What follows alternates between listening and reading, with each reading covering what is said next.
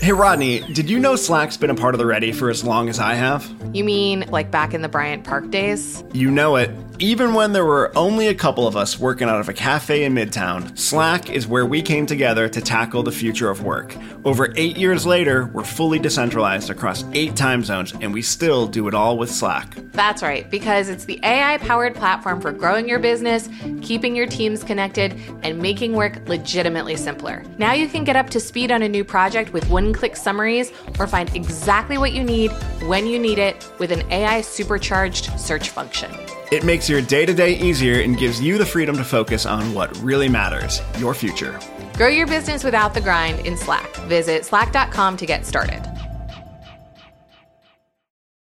Some of these things I think seem like radical ideas when you talk to people, but if we were more thoughtful about about what work is, then we wouldn't have innovation crises in work because people would have space to think about stuff and to come up with innovations. Totally. Totally. You know how people talk about how, like, oh, my best ideas come to me in the shower? In the shower, of course. The reason they come to you in the shower, yes, is also because your phone's not there, right? Like you right. are just hanging out with your own mind. Hey, everybody, welcome to the show. This is Brave New Work, a podcast about reinventing our organizations and the search for a more adaptive and human way of working. I'm Aaron Dignan, and I'm joined by my co host, Rodney Evans. Hello, everyone. We are also joined today by Anne Helen Petersen, the author of Can't Even How Millennials Became the Burnout Generation, and the writer and creator of the Substack newsletter, of which we are big fans, Culture Study. Anne, welcome to the show. Thank you so much. It's my pleasure to be here today. On today's episode, we're going to talk about burnout in particular and work culture in general. But before we get into that, we will check in as we always do. We will check in check in rounds are a great way to address burnout because they can give us a temperature of the group. And if yeah. we're sensing that nobody is really present, check in round can give us data as to whether that's actually true. Mm. So, our check in question for today is What are your three favorite smells? And I will go first because I wrote this question. So, my number one favorite smell on earth is the smell of the ocean when it's like I love the smell of salt water, especially blowing through a window. My number two favorite smell is the smell of my dog Rosie when she wakes up in the morning because she smells like baking bread. And my number three favorite smell is the smell of my mom's house. It smells like laundry and my childhood. And when I open the door, I'm just like, ah, so relaxed. That's it. Aaron, what about you? So if I were snoring right now, then you'd know we have a burnout problem. exactly. Well, first one out of the gate, I will plus one ocean. I'm definitely cut from the same cloth there. I would then add anything with cinnamon in it or on it. And mm. probably at the pinnacle of that class would be cinnamon rolls. Nice. And then the third thing would be my son's hair. Mm-hmm. Very cool. Yes. My number one, these are going to be pretty summer influenced right now. so, my number one, it's lilac season right now in Montana where I live, and they're just all over the place. I think because they're like one of the few flowering trees that can really thrive here. So, I love lilacs just kind of wafting in from every direction. I love the smell of ponderosa pines, which are mm. also all over here. And I love the smell of uh, tomatoes, like tomato plants. It's a very distinct mm. smell. It is. But it just reminds me of gardening, which is one of my favorite burnout combating activities. awesome. I want to do a last minute write in of like freshly cut pine because, yeah, you, it's got mm. me thinking about Christmas trees. And yeah, that's definitely amazing. Nice. So, we're going to talk a lot about burnout today and work culture more broadly. Let's just start by mapping the territory. So, Anne, in Can't Even, you talk about a multi pronged definition of burnout. It's not a full blown breakdown, but it is, as you say, an occupational phenomenon of chronic work stress. And it's a symptom of structural things, of systemic collapse. Tell us a little bit about how you got to that understanding um, and that definition. Well, I think I didn't understand burnout at all until I started experiencing it and really denied that I was burnt out in any capacity. Mm-hmm. I really understood burnout. This is pre pandemic. I really understood burnout as something that happened to like war correspondents and doctors, mm. right? People who are working in fields where it is very, the stress is very legible and the accumulating stress. And this is often how burnout is represented or has historically been represented in the literature is that you do hit a wall like people break down, people quit their jobs, people lie in bed. And my experience was much more of this like you hit the wall and then you scale the wall and then you just keep going. Mm-hmm. And I think that that experience, you know, I spent a lot of time when my article on burnout first came out at the beginning of 2019. I spent a lot of time describing what I was trying to talk about and people would say, "Oh, oh yes, I, I understand what you're talking about now." But as soon as the pandemic hit, or probably like one month into the pandemic, there was no need to explain. Right? People understood absolutely what I was talking about, and I think it's this mix of the feeling that you need to be working all the time and that you're never doing enough work and that ultimate productivity is always your goal mashed up against overarching precarity, and that can take any number of forms and any amount of severity. I think that there are people who have $100,000 in their bank account who still feel precarity on an everyday basis, whether or not like they actually could be kicked out of their houses tomorrow and, and be living in their cars. Like that, that's not necessarily true, but there is this feeling that like the bottom's going to drop out. And this is where I speak a lot about the millennial experience, which is so shaded by entering the workplace in the aftermath of the Great Recession mm-hmm. and that feeling that, like, no matter how much you work, no matter how much you prepare, whatever your trajectory is, that everything could also fall to pieces at any second for yourself, for your parents, for your extended family, for your peers the, the World Health Organization really refers to burnout as an occupational hazard. But I think in the United States in particular, that it extends beyond just how you think about your work. Like it is this feeling that your entire life is a to do list that you have to transform into productive material at all times. Mm-hmm. Yeah. That brought up a couple of questions for me. So, one is your description of someone who has a lot of financial stability or net still experiencing this i've seen that in a lot of places i've worked in the kinds of companies you know in, in financial services where there is no one who has who is not getting their basic needs met by their compensation right. et cetera and right. so i just wanted to to dive a little bit further into that because to me as someone who has experienced burnout personally and seen it really you know significantly in large systems there is a significant aspect of it that's not really rational like the call and compunction to keep doing and producing etc is often not based on a, an actual material need or even a real external expectation and yet it happens all the time so like why is that Whew. I mean, a lot of reasons. but I, so to backtrack just a little bit, you know, they've shown that people who are experiencing homelessness, for example, right, like they are they are in a, a, sort of burnout that is hard maybe for people who have white collar burnout to understand mm-hmm. it is really really difficult when you don't have resources when you don't have stability in any form when you don't know when your next meal is going to arrive or where you're going to sleep to make the sort of long-term decisions that are beneficial or that lead to stability and this is why like one of the the best ways to help people who don't have homes is to just give them the sort of money and stability that allows them to start essentially planning. Right. right. And I think you see a less extreme example of that for people who are working poor and who are taking out payday loans and are constantly looking for childcare and trying to find odd jobs. If you can find some sort of consistency, add some sort of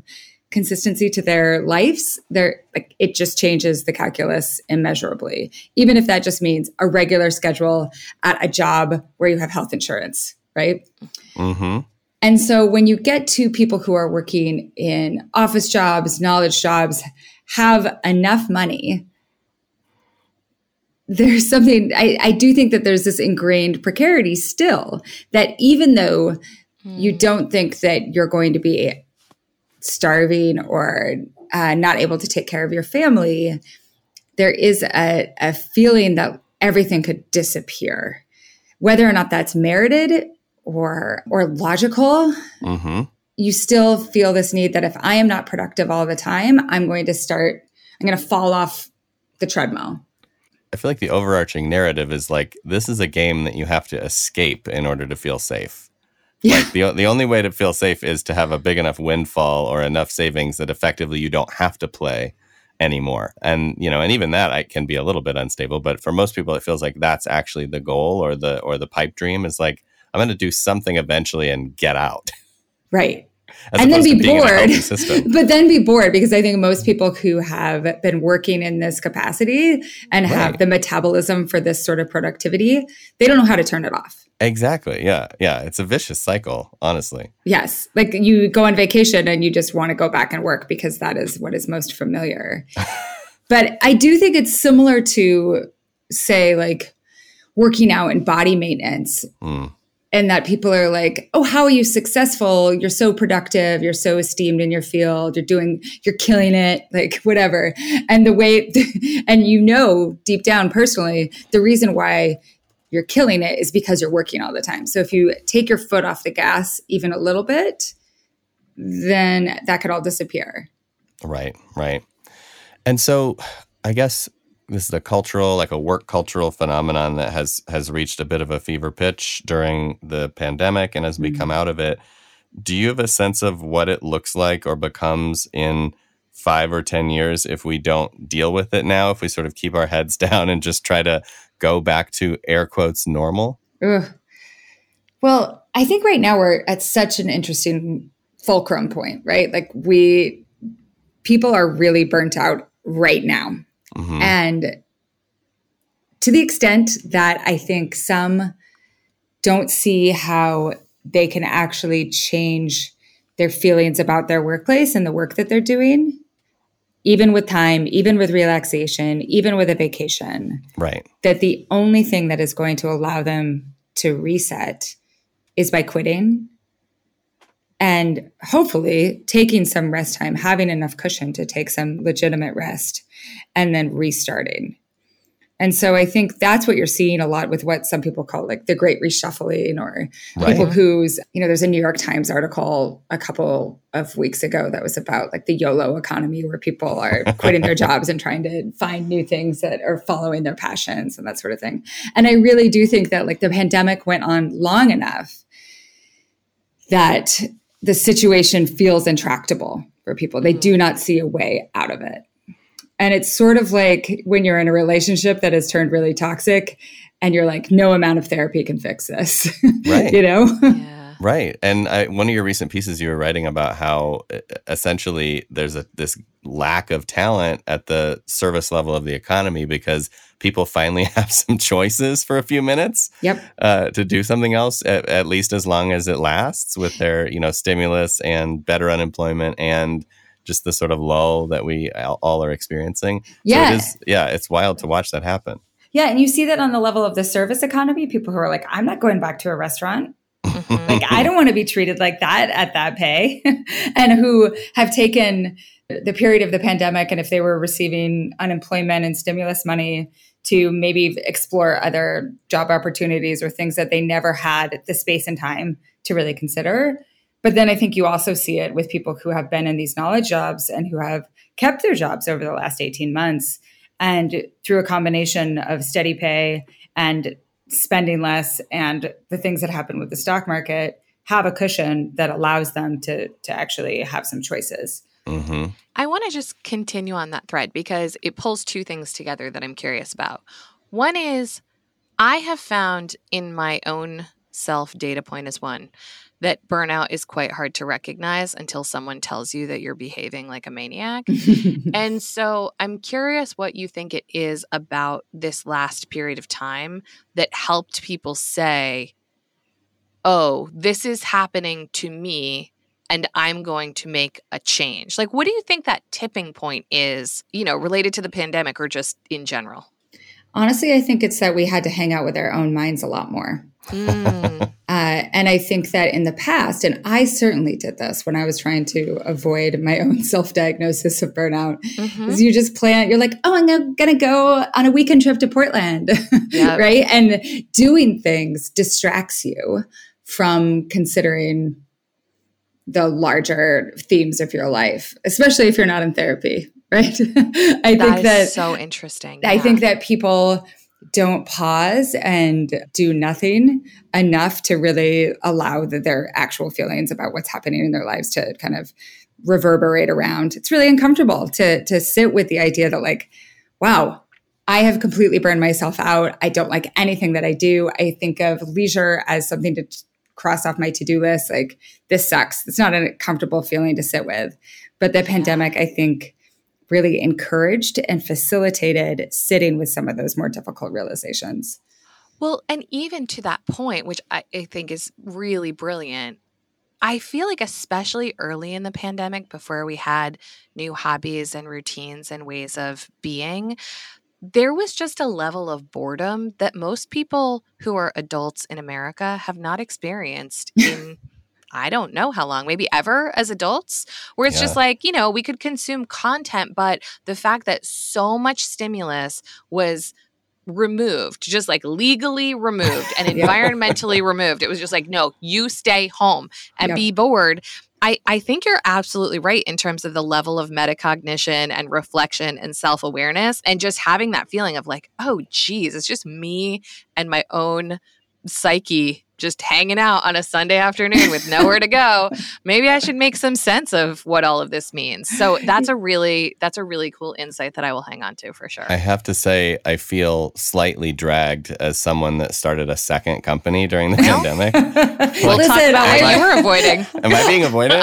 no, I wrote I wrote another book. I, I published a book and then wrote another book. I also I think that I didn't have as much of that enforced boredom because where I live in Montana, there's just there was so much out, outdoors mm-hmm. that I had mm-hmm. access mm-hmm. to, and that actually I think underpins a lot of the desire for people moving into what are called gateway communities to, to outdoor spaces. So places like mm-hmm. Missoula, all, but all over Colorado, Utah, New Mexico, uh, Montana, Idaho, where people are like, okay, in the future, I don't ever want to be bored again. right? Mm-hmm. right. They're like, but I actually, I, one of the ways that I practice solitude, which I like this definition that Cal Newport uses, is the absence of other people's minds in yes. your own mind. I love that. Which means that you can actually be around other people, like on the subway, and still be practicing solitude. But when I go on walks with my dogs, which I do all the time on the different trails around here, like I am very insistent on not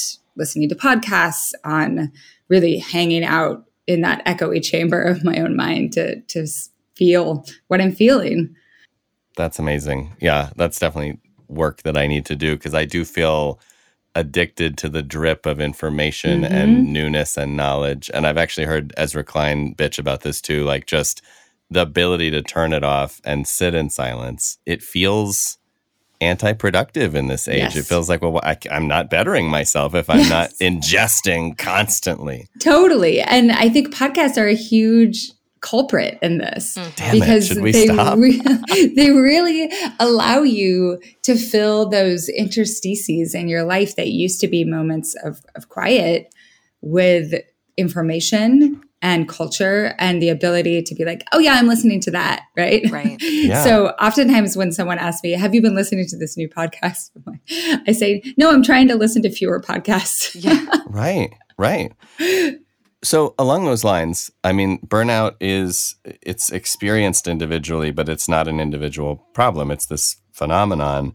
And so if and when we really get there as a culture that we're ready to tackle it, what would you like to see in in a burnout, you know, attacking labor plan? Ooh, I mean, there's so much. I had a lot more hope before even the presidential nominees were decided because yeah. I think that people like Elizabeth Warren and Bernie Sanders were a little bit more committed to robustly reknitting the social safety net in a way that would alleviate a lot of the precariousness that is at the heart of so much burnout. Mm-hmm. And even something like relieving student loans would just be an incredible, incredible gift and uh, burnout reliever to so many people because it it liberates a lot of people to to say no to the type of work that is exploitative that is yeah. running them into the ground and they're otherwise locked into these certain types of jobs because of loans and also because of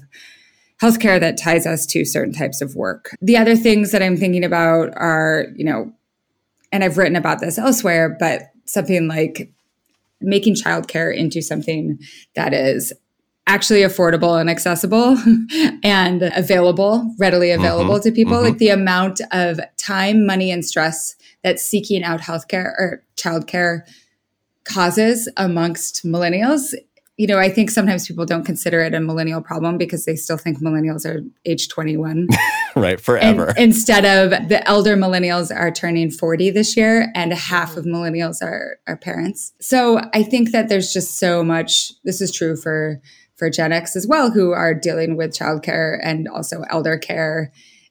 There's so much of this care dynamic that I think we turn a blind eye towards because we still live in a society that assumes that that there's someone at home at all times, mm-hmm. usually the woman. Right. Yeah. Absolutely. And you know, I'm I'm going through a process right now where I'm um I'm not personally caring for an older family member, but I'm helping to manage care and find options and things like that. And much like childcare, what I'm realizing is that, much like childcare and capitalism in America, what I'm realizing is that if you are a person who is already incredibly privileged, as I am, then you have a lot of options. And if you're not, if you're the person who needs the most options, you have the fewest. Yes. And so, you know, whereas for my husband and I, if one of us had to stay home, we could. A lot of people don't have those sorts of options. And yet, he and I are also in a situation where, because of expensive insurance policies and things like that, we have a million choices on the table. And so it just, you know, when you said that about childcare, same with healthcare, same with retirement, et cetera, it just it does feel like this cycle that we're in where the people who are most in need of support and options are the ones who have the least access. Yeah, and also even something like retirement, I think that a lot of younger people even if they're working at a good job, there's still this idea that like I'll never be able to retire. Mm-hmm. Mm-hmm. Totally. And how does that influence the way that you view your work and your mm-hmm. life? Right? like how does that make you think about productivity and where you are in the marathon that is your work life?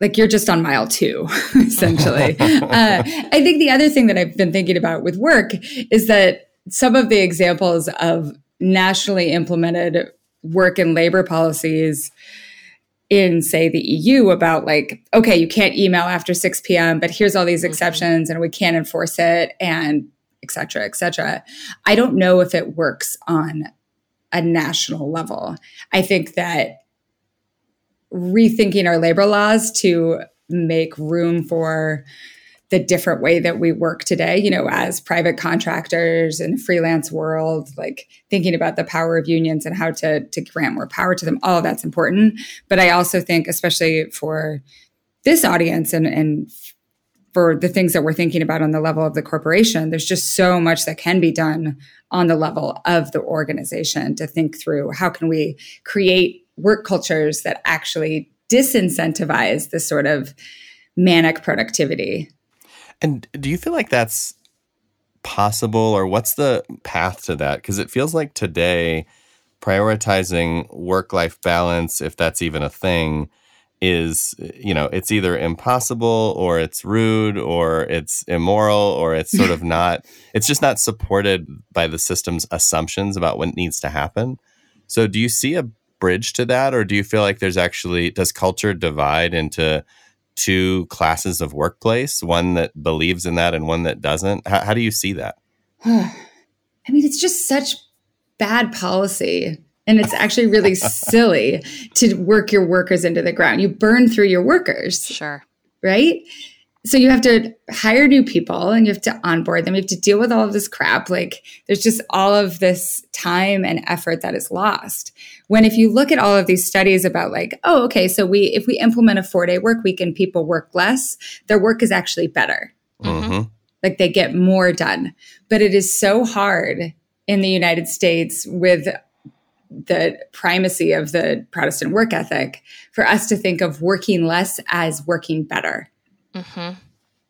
Yeah, and and along that line, it's such a narrow focus and scope of what work is. Yes, I mean, Aaron and I were in a call this morning where we were talking to a group of people from a client who are on a transformation journey, and they were asking us really tough questions about how to make time for learning about transformation because the way that their work is structured and built and managed and you know incentivized basically says that learning isn't work Right. So it's so, you know, it's it's both the quantity, it's the quality, and it's the activity that in in my opinion, and it sounds like in yours, needs to be refactored and redefined. Because the idea that knowledge workers don't need any time for their brain to recuperate or to learn anything or to read anything or to have adjacent or tangential conversations, like it's it's so it's just so ludicrous. Yeah, yeah, what is the what is the time tracking code for learning right. or building knowledge or thinking? Like the yeah. knowledge workers are not meant to think; they're just right. meant to send emails. And I think that's why we obsess over things like inbox zero, is mm-hmm. because communication feels like something that there is, you know, a code for. There yes. is a very clear way to evidence that you are working, and it is by frantically responding to emails to try to get through your inbox. Whereas that's just busy work, right? Like it's not doing work. It's mm-hmm. I, you know, I use this word that John Herrman, who's a technology columnist at the New York Times, uses, which is LARPing your job. Yes. Live action role playing your job. Mm-hmm. Like that yep. is what frantic emailing and over meeting, like having way too many meetings is. And the, the sort of value that you get from those long periods of you know, going on a walk and actually thinking, right? Or yes. just like staring at a sentence, just like being with some information or learning or even just being in the community or being around people who are different than you. Like there's so many ways that we grow and bring knowledge to an organization that are difficult to describe. And the companies that I think are actually really changing and are uh, growing in really interesting and innovative ways are ones that have let go of that very narrow understanding of what productivity looks like. Mm. Do you have a couple of examples in mind of what you see that you're a fan of? well, I do think that companies that uh, are piloting these four day work weeks are seeing a lot of success. And yeah. thus far, you know, there's this famous pilot of the four day work week that Microsoft did in Japan that's kind of the most high profile. But there are lots of other examples across the world of companies that are doing this. The company I, I spent a lot of time pre pandemic talking with a guy who wrote a book about the experiment at his company, which is a trust company, which is kind of like like wills and mm-hmm. mm-hmm, in mm-hmm. New Zealand, which is a very staid and like old fashioned New Zealand company, and they made it work in like an incredible way. And I love that example because I think people often just think, oh, this is something that is only available to companies that are tech companies, tech companies that are small and that are already working in remote and innovative ways. But you know, they were a company where everyone came to work every day, where they still have things like company cars, you know, like all the sort of old fashioned stuff. But they thought, okay, what if we just make this commitment to doing our work smarter with more efficiency and more direction and spend less time goofing around on the internet, right? Yeah. When you're trying to yep. just be in the office from nine to five. And all of these metrics of productivity and happiness and time spent on like New Zealand's most popular websites, like all of those things were trending in the right direction. And I was going to write about this right before the pandemic. And then, like, somehow talking about a four day work week during the pandemic seemed very silly. But as the pandemic went on, it seemed more and more important, right? And yeah, I think that a, a lot of companies now could see how, hey, what if we do allow our workers to do these really concentrated sections of work on their own timelines and take the rest of their time to slot in the rest of their lives, right? If they're mm-hmm. still doing the same amount of work and they're not burning out, that's a dream scenario. Yeah, that's right. And to that point, as a person who has been, I, I think we're past the point of calling it an experiment. I started experimenting with a four day work week at the beginning of 2021. So we're six months in and it's just, it's sticking now. I think the other reality when you define work as broadly and give it as much of a role and as much importance as it actually has in most of our lives is that most of the big ideas that I have about work happen on Wednesdays when I'm mm. not at work now. So the other four days of the week are, I would say, a lot more efficient because I have this built in self accountability where if I don't get my shit done, then I have to work on Wednesday and that totally. bumps me out. Not because I have a boss or a person who's going to make me, but just because. So that's a really great forcing function to like not, you know, just hop on to the RealReal and buy myself a bag or something, but instead just finish finish the SOW that needs to go out. But also again, because we're not actually machines, though we are often treated as machines at work, hmm. it's not like on Wednesday I don't have ideas or nothing mm-hmm. occurs to me while I'm like going on a long swim or gardening or recovering a piece of furniture or whatever. In fact, that's where all the good shit happens. Yep. So it, you know, it seems some of these things I think seem like radical ideas when you talk to people, but if we were more thoughtful about about what work is, then we wouldn't have innovation crises in work because people would have space to think about stuff and to come up with innovations. Totally. Totally. You know how people talk about how like, oh, my best ideas come to me in the shower. In the shower, of course. The reason they come to you in the shower, yes, is also because your phone's not there, right? Like you right. are just hanging out with your own mind. And I think if you can think of that day off as time in the shower, mm-hmm. that is that's a really wonderful way of thinking about it. And I also just think it contributes to, you know, any companies that are like, we're devoted to like civic investment, right? Sure. That they're like, like we want to be part of the community and that sort of thing. It's really, really, really hard to carve that out if you don't have a day of the week where you can have that sort of commitment available to you. Like I always think about pre-COVID, the food bank here in Missoula, which does really amazing work, they require if you want to volunteer, you need to commit to a three-hour shift every week. Mm-hmm. And that's the sort of thing that I, in my pre-COVID life, just felt was impossible to to say i yes every mm-hmm. thursday from 9 to 12 i will be there to do the shift at the food bank that's so little time but right. when you have this feeling that you need to be working all the time and any time that you're not working is lost productivity and letting your foot off the gas then it feels like a commitment that you just can't make and that's true for volunteering in so many capacities but also just like being a part of your neighbors' lives or volunteering for schools, you know, all different sorts of ways that we actually do build community. You need time. You need like guaranteed time to make that happen. So many of you recently have left us reviews and ratings, and I just wanted to say that we really, really appreciate it. You know, I make this request and this call to action every single week. Thank you for those who have taken up the mantle. And for those of you who haven't but love this show, please do so this week. Thanks. So I want to. I want to zoom back in now and talk a little bit about the distinction between boundaries and guardrails. Mm because you talk a little bit about this in, in, your work the idea that setting setting boundaries is bullshit because they place onus on the individual and and you know how a guardrail might be different. So how do you think about that evolution or that distinction and what kinds of examples are exciting to you there? So i think anyone who has tried to cultivate quote unquote work life balance will be familiar with the strategy of boundaries, which are you're like, okay, I won't check my email after this time, or won't be available after this, or I don't, I won't talk about this. Like, here are the places I'm trying to set up fences around mm-hmm. my life in order to cordon work into like a different pasture, essentially. Mm-hmm.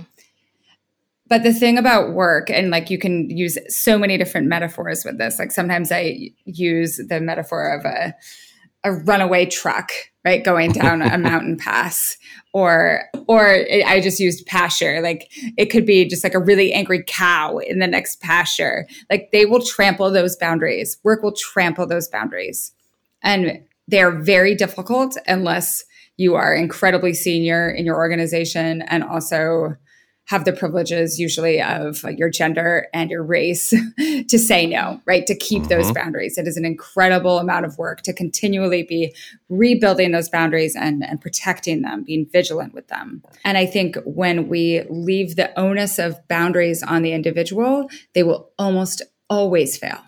Mm-hmm. And then it will be the individual's fault for not being vigilant enough to maintain those boundaries. right. Right. So the other way that I want to think about it, and I talk about this a little bit in our forthcoming book that I wrote with my partner Charlie Warzel, who is a um, tech writer, is instead of thinking about boundaries, think of guardrails. So the thing about guardrails, if we go back to the metaphor of the runaway truck on the mountain pass, is that the guardrails are there to protect everyone. They are maintained not by the individual, like not by the person who just happens to be driving down the mountain pass and they're like Nissan Versa, but but by the state. And I think in the United States, since at least in this current moment, we are very adverse to having the state maintain those boundaries, those guardrails. You can think of the guardrails as either maintained by your labor union or by the company at large. Mm-hmm. And so I think when you turn it into something that is a, a, group responsibility that is there to protect everyone and not just the responsibility of the individual, it turns them into something that's much more robust and actually capable of protecting against that runaway truck of work. And what are some examples of guardrails you would love to see more companies try on for size? I think so. One about email and communication is that you can put in a very very strong rule that it is not just discouraged but it's actively like it is something that you will get talked to about in say your review or from your manager if you communicate during hours when people are not expected to be working at your company mm-hmm. and that includes email or slack or phone whatever i totally understand that some people have different rhythms of work life, but there are so many tools available to us in order to schedule those, right? Mm-hmm, sure. Mm-hmm. So, like, I always use Gmail's scheduling function. So, anytime after 4 p.m. Mountain Time, which is 6 p.m. Eastern Time, I always delay send. So it just sends the next morning at 8 a.m. my time. I also have an email signature. This is sort of an individual thing, but something that a company could adopt that I'm trying to use to spread to like my entire world of connections, which is that like just very clear my working hours are not necessarily your working hours and do not feel any compulsion to respond to this email in, immediately. I think the other thing that you can think about in terms of PTO and I've heard of various CEOs and, and managers who are trying to really cultivate this practice is being very public about when they are taking PTO and also really maintaining the boundaries of not checking in, not being the person who's like, oh, hey, just checking in just for a second from vacation, you know, like responding to some sort of thread or, or sneaking in on a, on a Slack thread, really actually modeling the sort of behaviors that you hope other people at the company will also espouse during PTO. Yeah, it's funny. All this kind of communal guardrailing is important in particular because I find that I can't even maintain my own boundaries because of how addictive the pull is. Totally.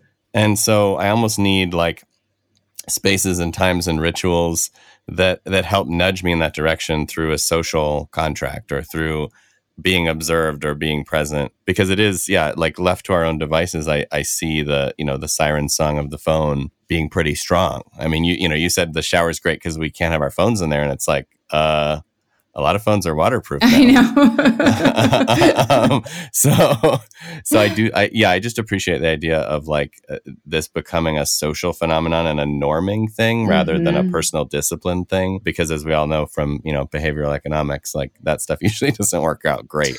Totally. Yeah, to make it like deeply uncool to to to be the person who sends that email. I even mm-hmm. think about it here in Montana there is just not that same practice of looking at your phone while you're waiting in the grocery store. Mm-hmm.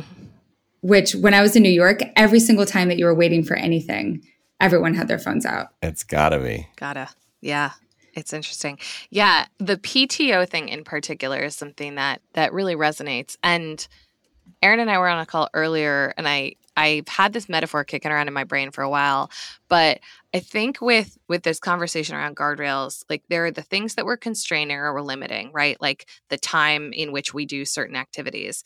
And then there are the other things where we are expressly making a space and inviting people to use it. Mm. And what I mean by that and the and the metaphor that I used this morning is there's a difference between me giving you a gift certificate to a really fancy restaurant that you actually could afford that has a deadline on it and you of your own volition making a reservation and going to eat that meal and pay for it.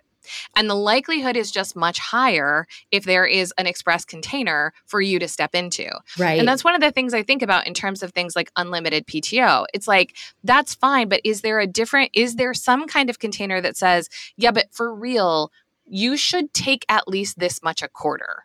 Because yeah. mm-hmm. if you don't, if you don't have the wherewithal or the discipline or the drive or or too much fear or too much FOMO or whatever, whatever is up for you, if you don't have the ability personally to make that space, is it our responsibility to carve it out? Right. Well, and I think that the company, if they are enforcing and trying to really encourage taking like mandatory PTO essentially, they have to also create scenarios in which someone doesn't feel like when they take that PTO that they are coming back to a fire alarm. of course. Right. Of course. And I think that yeah. like that's a difficult discussion to have because so many companies are slightly understaffed, right? and yes. so you have to have a posture of slight overstaffing in mm-hmm. order to make actual leave. And that includes PTO, but it also includes parental leave, right? Or grieving leave, or all sorts of different types of leave that I think companies want to companies who are trying to be compassionate and human in terms of how they they interact with their employees they want to be able to have that but if you don't have a scenario set up in which when someone leaves there are others to take up that slack mm-hmm. that and it doesn't create like piles of resentment you know that and and that takes real thoughtfulness in order to to cultivate that situation well, thoughtfulness is in short supply. So, as kind of a, a, place to land the plane here, uh, your forthcoming book is tentatively titled Out of Office The Big Problem and Bigger Promise of Working from Home, which seems extremely timely. What, what big problems did you aim to identify in the book, and what are some of those bigger promises and, and yeah, that kind of more human and equitable future of work that you had in mind? So, Charlie and I sold this book during the summer of the pandemic. And I think the way that we framed it at the time was really we've had experience with working from home because we moved from New York to, to Montana. I was working remotely for BuzzFeed. Charlie was working remotely for the New York Times and really saw how without guardrails, we just transformed into people who worked all the time, right? Mm-hmm. How that remote structure liberated us to work all the time. And I think when the pandemic hit and a lot of people were thrown into that scenario very abruptly, it felt like an a pretty quick, like obvious way for us to talk about some of our experiences in trying to resist the the relentlessness of work and, and the call of productivity. It transformed over the course of the reporting and the writing into mm-hmm. something that is far less focused on our individual experiences and so much more focused on the thousand people who wrote to us about their work from home experiences and how mm-hmm. they hope to change it. But also, we spoke to people from dozens of companies about what they're trying to do moving forward. Some of these companies, I think, that have been profiled a lot uh, are ones that have been remote for a long time, right? And have figured mm-hmm. out some stuff. And then a lot too, though, is about what this new reality over the next couple of years is going to be, which is not for most companies is not fully remote, right? It's not a fully distributed solution. It is a hybrid solution that is predicated on on actual flexibility. And I think companies are really struggling to figure out what that's going to look like. And you know, it'd be great if the book could come out right now. That's not how publishing timelines work. It is copy edited, ready to go, but you know, that's it's coming out in December. And so hopefully at that time there will be people who are at companies who have tried to make it work, mm-hmm. have struggled and are like, okay, we need some help. So you can we'll count on that. There's no question. Let them touch the hot stove once and then they'll read your book. Yes. Oh my gosh, there's so much learning ahead on the hybrid front. I can't wait to see all well, different- and and that's the thing is if your company has a posture of there's so much learning, right? We're going to try stuff and we're going to iterate and we're going to figure out what works. I think those companies are going to succeed. It's mm-hmm. the ones who have this hard line like we are all going back into the office or right. we surveyed you once and here's our plan and this is what it's going to be. Like those yeah. are the the companies that I think are going to really struggle and are also going to have a lot of attrition. Don't do things with one grand mandate. Seems like uh, a very fitting place on Brave New Work to bring things to a close. So, Anne, where can our listeners find out more about you and your books and your work? Uh, you can find my newsletter, Culture Study. You can just Google my name or you could Google Culture Study. I have somehow made it the top SEO all on my own. Google me. Nice. Well done. Um, or on Twitter, I'm Anne Helen. Fantastic. And thanks so much for coming today. We would love to have you back. This was a ton of fun. This was such a smart and thoughtful conversation, and I really appreciate it and both of you. Awesome. A quick tip of the hat, as always, to Taylor Marvin for making us sound good. Brave New Work is produced by The Ready, where we help organizations around the world change the way they work. Get in touch with us by emailing podcast at theready.com. And as for you, thanks for listening. Now go change something.